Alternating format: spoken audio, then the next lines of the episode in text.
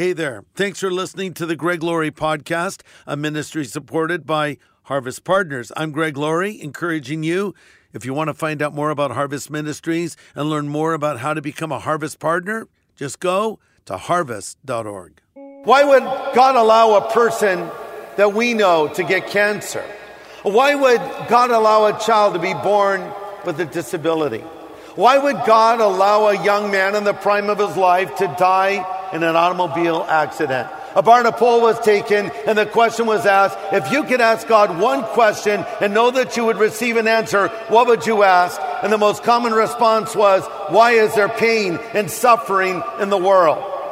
C.S. Lewis said, and I quote, "The problem of pain is atheism's most potent weapon against the Christian faith." Maybe there are some of you here tonight that are angry with God because something bad has happened to you or to someone you loved, and you just can't reconcile it. Your parents divorced. A close loved one died unexpectedly. You were born with a disability, or someone else you know has been hurt, and you say, why? The reason we ask that is because our human intellects and notions of fairness reject the apparent contradiction between a God of love and a world of pain. And the classic statement of the problem, either God is all-powerful, but he is not all-good, therefore he doesn't stop evil, or God is all-good, but not all-powerful, therefore he can't stop evil. But the general tendency is to blame God for all the evil and suffering in the world, pass all responsibility to him. But know this, as we look back at the tragedy of 9/11, God did not do that. Wicked people did that. And that's because mankind is wicked. Listen, I hate to break this to you. Man is not basically good. To quote that great theologian George Thorogood, man is bad. He's bad to the bone. Bad. You understand what I'm saying? The Bible says all have sinned and fallen short of the glory of God. Listen, we are not sinners because we sin. We sin because we are sinners. It comes naturally. I never had to teach my two sons how to be sinful. It was natural to them, just like it was to me, just like it is to you. But in a broad sense, all sickness, all disabilities, even death are the result of sin. Now, I'm not saying personal sin in particular, but sin in general. You see, God's original plan was not for these bodies to break down in age. God's original plan was for us to live forever in a perfect state. But our first parents, Adam and Eve, ate of the forbidden fruit in the Garden of Eden. And by the way, the Bible never says it was an apple. I don't know where that whole apple thing came from. I mean, I don't know about you, if I was going to be tempted by fruit, it would never be an apple. Maybe a nectarine, perhaps. I like nectarines. It probably was a piece of fruit like we've never seen before. It probably pulsated with light. It had its own theme song. You know, who knows? Well, whatever it was, they ate of the forbidden fruit, and sin spread into the world. But we'll say, but wait, why didn't God make mankind so we could not sin? Oh, I get it. You mean like robots with no will of our own. You just push the little button and we say whatever we've been programmed to say. I mean, have you ever picked up a little doll and you push the button and it says something to you? Do you really get a charge out of that? Someone programmed it to do that. And God did not make us that way. He gave us the ability to choose. So when we come back and look at the tragedy of what happened at the World Trade Center and we ask the question, why did God allow this? Here's really the answer. Because a very similar question was asked of Jesus 2,000 years ago. Apparently a tower had fallen on a group of Gentiles, non-Jews. And some were suggesting that it happened because they were non-believers and it was God's judgment. And Jesus said, were they the worst sinners in Jerusalem? No, I tell you, unless you repent, you will also perish. Effectively, Jesus was saying, look, guys, people die. Bad things happen. We don't always have to say, oh, it was God's judgment. This happens and it doesn't always make sense. But listen, you better get ready because you could die. Listen, death is going to knock at every single door. No one is exempt. It could happen to one of us. It could happen tonight or tomorrow. The statistics on death are quite impressive. 1 out of every 1 persons will die. The Bible says it's appointed unto a man once to die, and then comes the judgment. The Bible says there's a time to be born and there's a time to die. Worldwide, 3 people die every second, 180 every minute, 11,000 every hour, 250,000 people enter eternity every single day.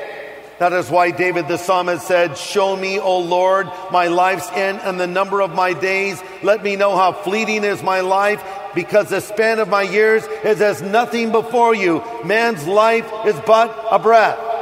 Now, in earlier days, people talked more about the topic of death.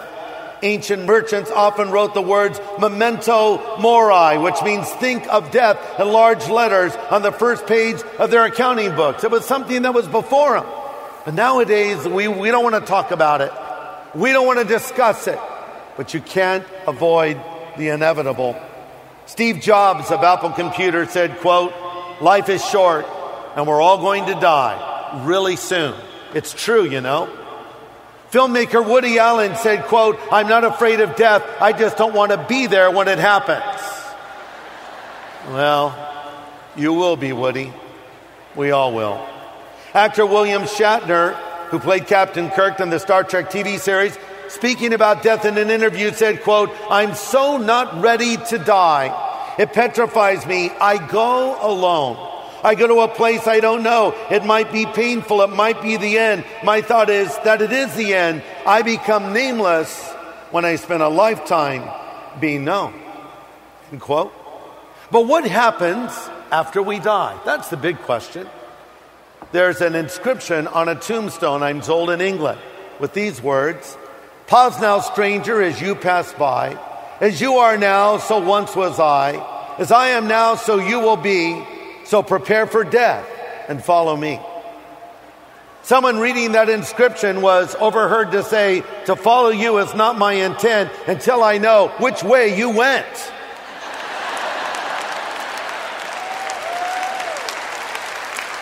So here's my question for you tonight. What will happen to you after you die? According to the Bible, there are 2 options. There's heaven and there is hell. There are no other choices. We live in a fallen world. Bad things happen. People die. Maybe you've come here with great sadness tonight. Someone close to you has died. You have recently found out you have cancer. Your marriage is unraveling before your very eyes. And understand that as I speak to you tonight, I'm not speaking from an ivory tower of theological theory. I am a man in pain speaking to people in pain. You heard a little of my story in that video about my son Christopher, age 33. He died in an automobile accident in 2008. Now, I've been a pastor for many years, and I've gone to visit many people who've lost loved ones, including children. And I've always tried to say the right words and try to bring a measure of comfort to them. But I remember thinking to myself, I hope this never happens to me, because if it did, I don't think I could handle it. But it did happen to me. When I heard the news, it was like time stood still. It was like all of the air in the room was sucked out. I couldn't believe this was actually happening. I was numb. I was in deep pain. And people will say to you, you know, a few months after, well, are you over it yet? Listen, it's 3 years. I'm not over it yet. I don't know that I'll ever get over it. But let me say this, though it was the most painful moment of my life, and my wife Kathy and our son Jonathan, Christopher's brother, and his wife Brittany, I want to tell you also that God was with us in our darkest hour, and He got us through it. And I want to bring a measure of hope to you tonight.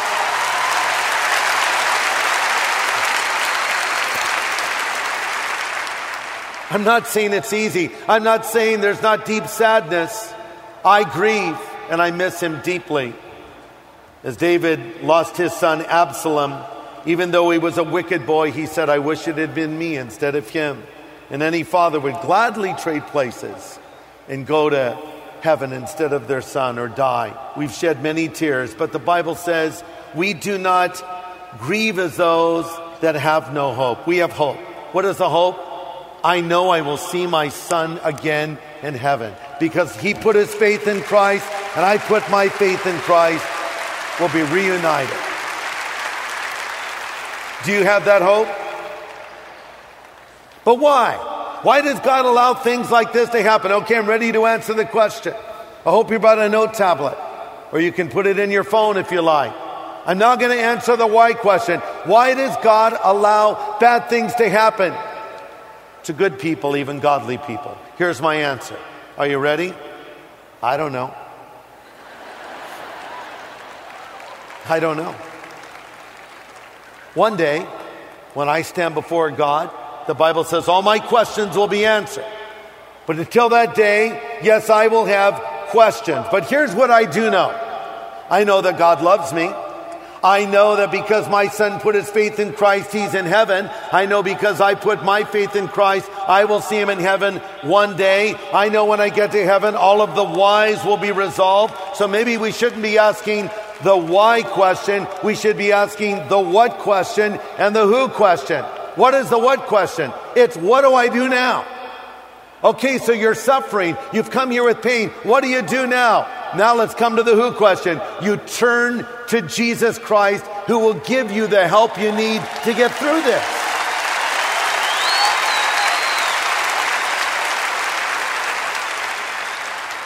You might say, what does Jesus know about pain and suffering? Are you kidding? No man ever suffered like Jesus. Well, he was God. Oh yeah, he was God. And he was fully man. And when those spikes went into his hands, he felt pain like you and I would feel. That was real blood that coursed in his veins and spilled to the ground as he hung on the cross of Calvary and died for the sin of the world. That was real rejection he felt as his own disciples that he handpicked turned away from him for the most part. And that was real loneliness he experienced as he hung on the cross and said, my God, why have you forsaken me? But listen to this. Jesus was forsaken that you might be forgiven. Jesus hung on the cross and died and rose again so you could live forever. So God knows what you're going through. Turn to him. Okay, let me make a provocative statement. Only those who are prepared to die are really ready to live. Here are the words of the Apostle Paul in Philippians chapter 1. For me to live is Christ and to die is gain. Yet if I live, that means fruitful service for Christ. I really don't know which is better. I'm torn between two desires. Sometimes I want to live and sometimes I long to depart and be with Christ. That would be far better for me. But it's better for you that I live. To live is Christ and to die is gain. Now, when you hear a statement like that, you think, what planet are you living on? What do you mean to die is gain? And what do you mean when you say to live is Christ? You know, one of the criticisms against Christians is, we're so heavenly minded, we're no earthly good. Oh, really? I think when you're really heavenly minded, you'll be of the greatest earthly good. Listen, whenever there's a tragedy somewhere in the world, it's always Christians that respond first. Have you ever noticed that? It doesn't matter if they're of another faith. It doesn't matter if they have no faith at all. We reach out. We provide housing. We provide clothes. We provide food and everything else that we can. And we also want to tell them about our faith in God. Have you ever noticed there are no atheist relief organizations? You know, there's not an organization out there called Non-Believer's Purse, but there is one called Samaritan's Purse. Okay, there's no mission downtown called the Atheist Mission, but there's the Fred Jordan Mission. Okay, so that's because of Christ. To live is Christ, to die is gain. See, a Christian can enjoy life more than anybody else because we look out and see a beautiful sunset. We see something that God has made and we give him the glory. We can enjoy the taste of food, the joy of love and marriage, the comfort of family and friends and laughter. We don't need drugs or alcohol to enhance the experience. We know God.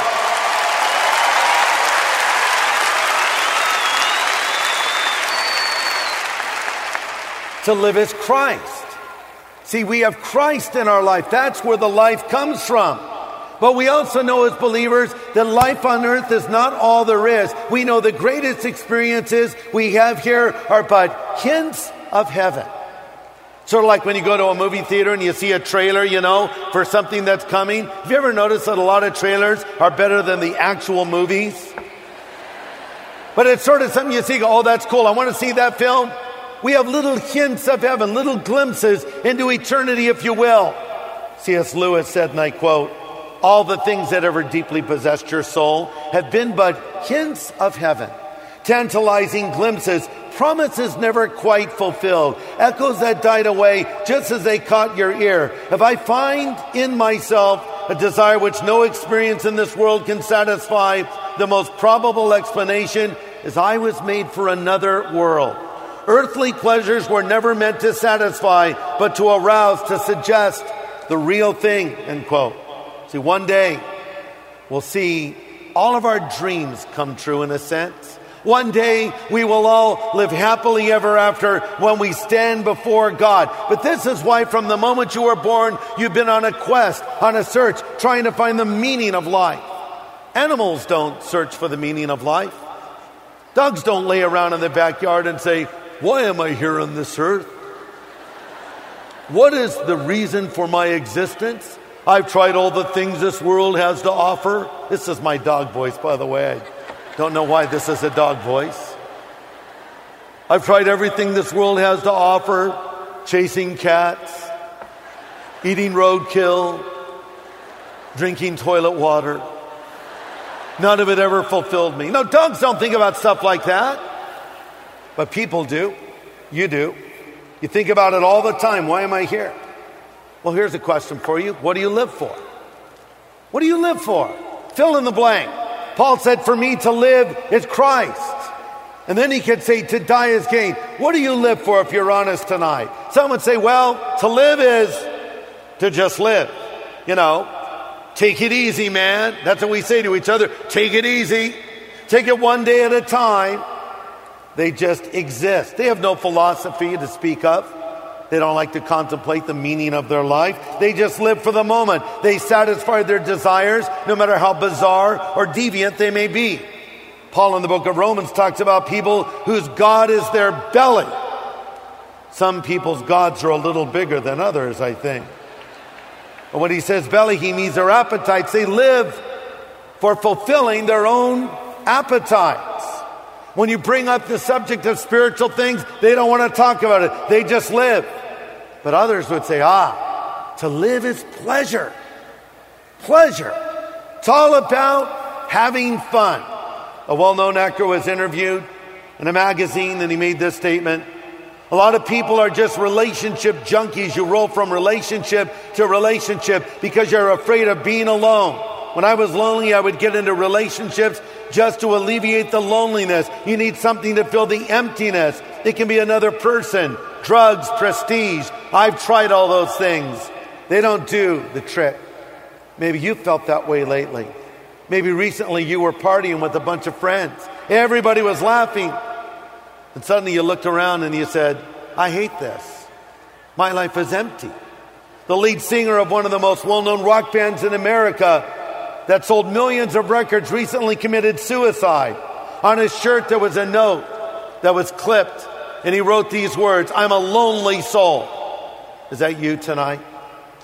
Singer Amy Winehouse recently died. She was only 27 years old. She joined the so-called 27 Club of rock stars that died young, like Jim Morrison, Jimi Hendrix, Janis Joplin, Brian Jones, Kurt Cobain.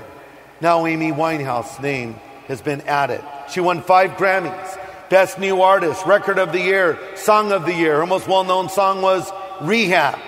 In an interview, she said, quote, "Since I was 16, I felt a black cloud hanging over me. Since then, I took pills for depression," end quote. She made no apologies for her lifestyle. She says, "My justification is most people my age spend a lot of time thinking about what they're going to do for the next 5 or 10 years. The time they spent thinking about their life, I just spend drinking," end quote. How sad. The Bible says she that lives for pleasure is dead while she is living. It's a dead life. Don't live that way. There's a better life for you in Jesus Christ. And I'm going to tell you how to come into a relationship with Him tonight.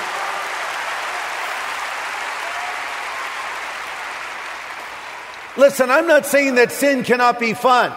I'm one of the few preachers that may actually say sin can be fun for a while. Then comes the penalty.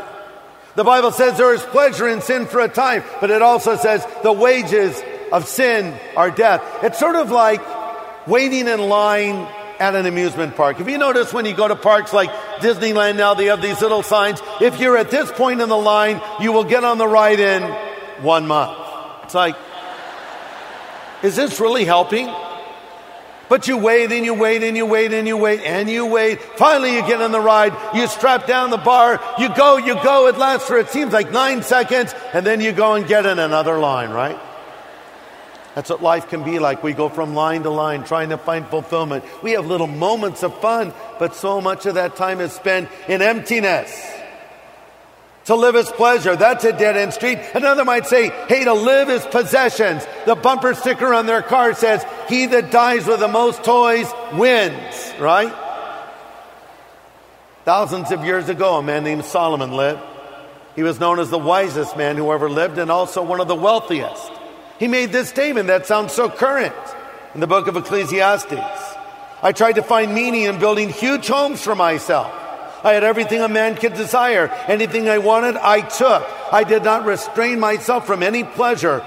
Listen to this. But as I looked at everything I worked so hard to accomplish, it was so meaningless. It was like chasing the wind. There was nothing really worthwhile anywhere. I read an interview with Simon Cowell, one of the most successful men in show business today. The interview was done in his 14,000 square foot home. And it says that it's complete with staff, guest house, movie theater, and garage. It houses a Bugatti, a Rolls Royce, a Bentley, and a Ferrari.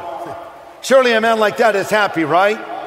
In the interview, Simon says, I get very dark moods for no reason. Nothing in particular brings it on. You can be having the best time of your life, and you're utterly and totally miserable. He says, I'm just a wandering asteroid without a home. Does that sound like you? Sounds like Solomon. I had everything this world offers, but it left me empty. Yes, that's what you may be living for, but that is never going to fulfill you. Here's what Paul says, to live is Christ and to die is gain. Now, what does he mean when he says to die is gain? Was Paul saying he looks forward to dying? No. But he's saying, look, man, I know what's on the other side. Well, how would he know? Check this out. Paul the apostle died and came back to life again.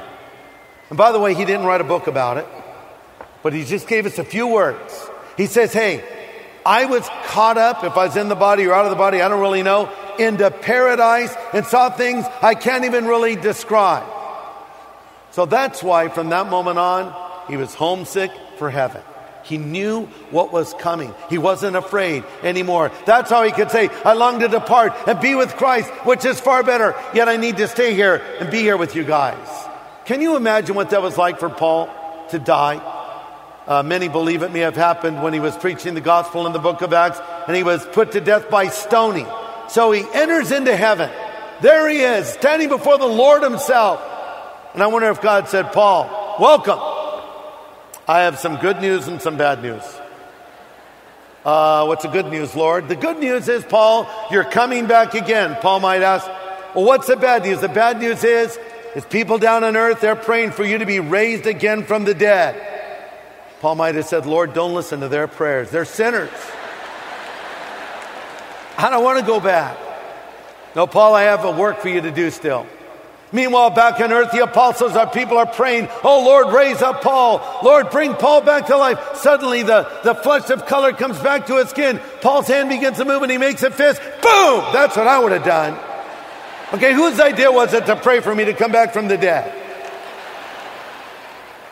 Yeah, he came back for a time. But ever since that day, he said, I'm homesick for heaven. I long to depart and be with Christ. You know, it's interesting, the word that Paul uses here for depart and be with Christ. It's a word that means to break camp. Do you like to camp? How many campers do we have out there? A few of you, okay. I don't like to camp. I like hot showers. I like a roof over my head. I like to go to the beach, though. You know what I've discovered? My favorite time about going to the beach is when I get there and when I leave. Because when I arrive at the beach, I'm so excited. Oh, we're here at the beach. It's so sunny. It's so great. I love this. And then after about an hour, I'm like, I'm hot. I'm sweaty. Let's go home again. Sand's in the sandwich. Seagulls are flying off with your kids. And let's go.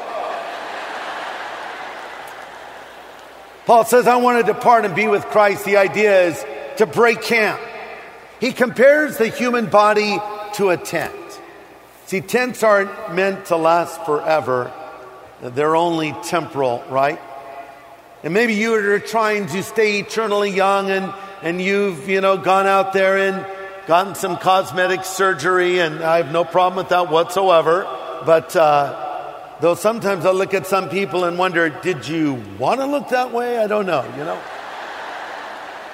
Okay, if you did, you got it, I guess. But, or maybe I'm going to get a tattoo, man. I want to have street cred. So I'm getting a tattoo. I have no problem with tattoos. Let me just say, though, the Tweety bird of today may be the big bird of tomorrow, okay? Because you get bigger. Think about it. That cute little butterfly is going to be a pterodactyl. So think those designs over carefully before you get inked. Yes, these bodies are temporal. The Bible says one day we're going to move from a tent to a mansion. Remember the Beverly Hillbillies? Didn't they live near here somewhere? Remember the story? Old Jed was out hunting, and up from the ground came a bubbling crude. So what did Jed and Ellie Mae and Jethro and Granny do? Well, they loaded up their truck and they moved to Beverly Hills, that is. Swimming pools. All the old people said that. All the kids are like, what is happening? I'm quoting the lyrics to a sitcom from many years ago. That's what we're going to do one day. We're going to leave this broken body and move into that new body that God has waiting for all of us. That's good news.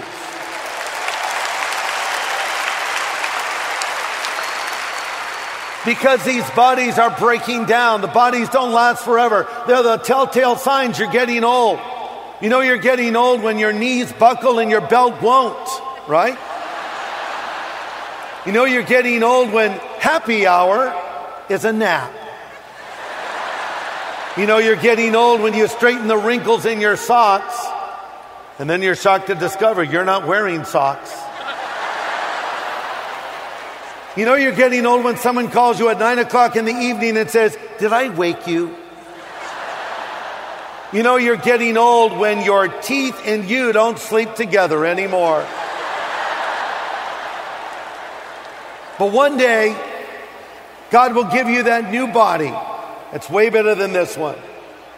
Why is heaven better than earth? Because all the pain will be gone. If you have a disability, it'll be behind you. Whatever you're facing, God has something better in heaven for you. Another reason heaven is better than earth is because it is immediate. Paul says, I long to depart and be with Christ. Listen, when a Christian dies, they go straight to heaven. That's the truth.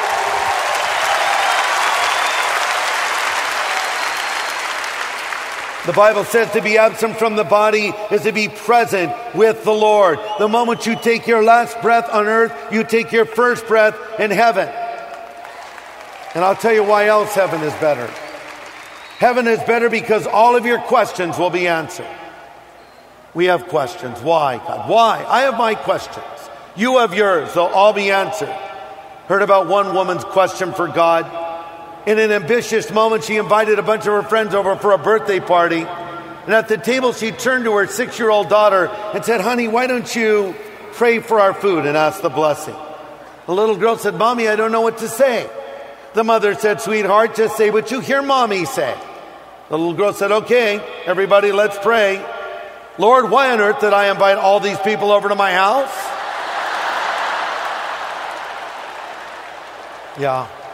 One day all of our questions will seriously be answered because we'll be with Christ. Listen, you don't go to heaven to find Christ. You go to Christ to find heaven.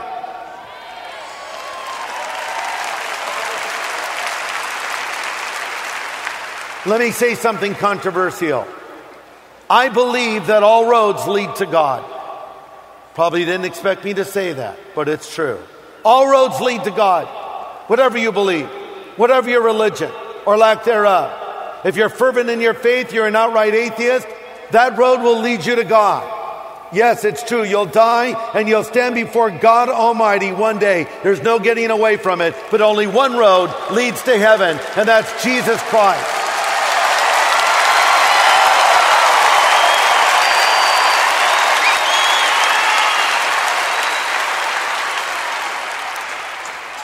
You say, well, Greg, that's your opinion.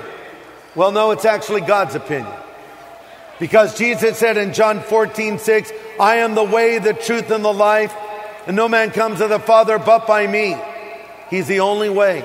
You say, but why, Greg? Come on, that's so narrow. Well, yeah, in a way it is, isn't it? But here's why. Because there's no man that ever walked this earth that was fully God and fully man. That's why Jesus and Jesus alone was uniquely qualified to satisfy the righteous demands of God and reach out to sinful humanity. See, when he died on that cross, in effect, with one hand, he reached out to God. With the other hand, he reached out to mankind, and spikes were driven on those hands, and he died there in your place. He came to pay a debt he did not owe because you owed a debt you could not pay. And he'll forgive you of all of your sin tonight if you will put your faith in him. And you can go to heaven when you die.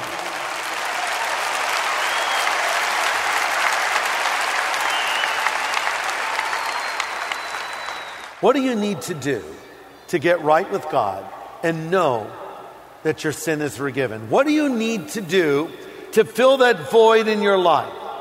What do you need to do to go to heaven? Number one. You need to admit you're a sinner. Stop blaming people for it. You say, well, Greg, I come from a dysfunctional family. Oh, please. Listen, I came from a dysfunctional family, and I'm the head of a dysfunctional family, okay? We're all dysfunctional. We're all sinners.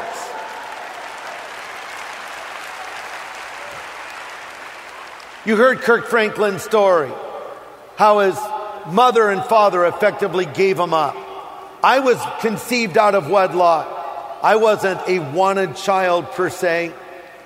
But though I wasn't planned by my parents, I was planned by God, and I'm loved by God, and he loves every one of you.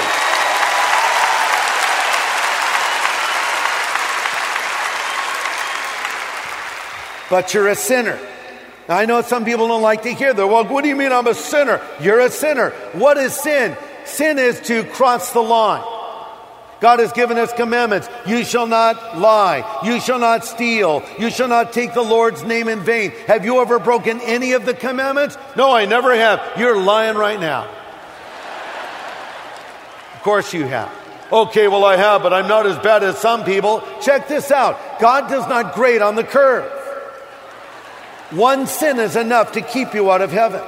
The Bible says if you offend in one point of the law, you're guilty of all of it. We've all broken God's law, but in addition, the word sin means to fall short or to miss the mark. God has set a mark for humanity. It's perfection. None of us are perfect. You might say, well, what are you saying? You're perfect, Greg? No, I'm a sinner like you. That's where Jesus came in, you see. Admit you're a sinner. The Bible says all have sinned. Just admit it. Number two, repent of your sin. So I don't know what that means. I haven't even pented yet, much less repented. The word repent means to change your direction. Think of it this way. You're going to hang a U-turn on the road of life. You've been going away from God. Now you're going to hang a U-E and go to God. You're going to turn away from that sin. The Bible says, repent and be converted, and times of refreshment will come from the presence of the Lord. The Bible says God has commanded people everywhere to repent. So it's not enough to just say you're sorry. Turn from that sin. Number three, you must receive Jesus Christ into your life as Savior and Lord. Being a Christian is not just going to church. Going to church doesn't make you a Christian any more than going to a donut shop makes you a cop.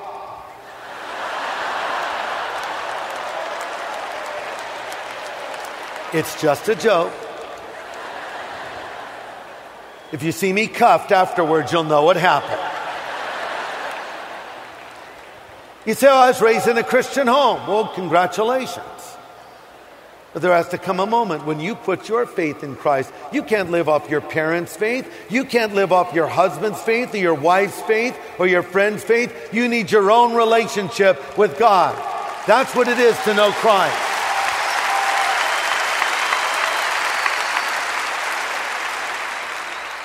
I'm not talking about a religion here tonight. Folks, believe it or not, I do not consider myself a religious person. And guess what? I don't want to become a religious person. I'm talking about a relationship with God through Christ as He comes and lives inside of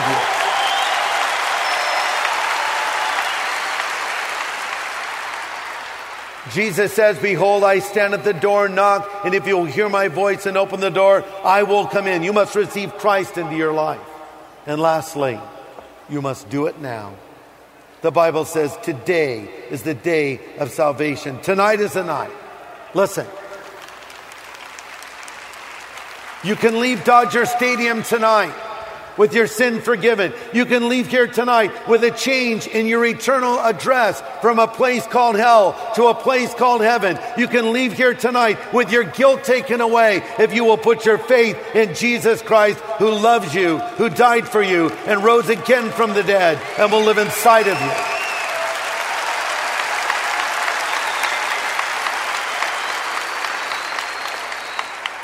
So we're going to pray. And then I'm going to invite you to make your stand for Christ. Let me say one last thing. Jesus said, you're either for me or against me. This is an either-or proposition here, folks. Jesus did not say, admire me or think good thoughts about me. He said, you're for me or against me. You either believe who I am and follow me, or you reject me and turn away from me. You're going to make a decision in the next few moments. And you know what? It's the most important decision of your life. I pray you'll make the right decision and follow Christ. Let's all bow our heads and pray together. Father, I pray for every person in this stadium. I pray for every person that is listening and watching. Help them to see their need for you. Help them to come to you and receive the forgiveness that you offer through Jesus Christ. Amen. Come just as you are.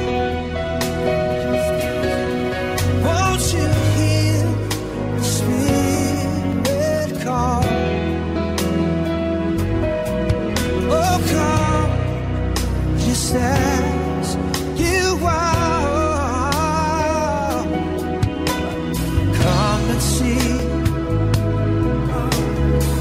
come receive, come and live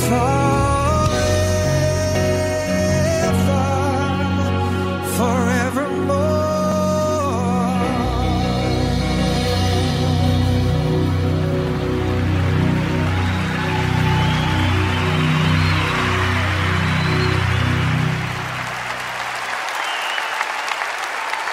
We can't let any more people on the field. The fire marshal has said this is the maximum amount. So all of you that are in the stands that want to come down, we will bring Bibles to you. But listen,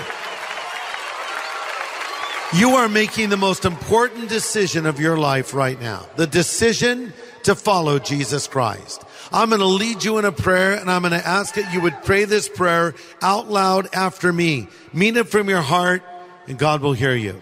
So again, as I pray, if you would please pray this out loud after me. If you would all bow your heads right now.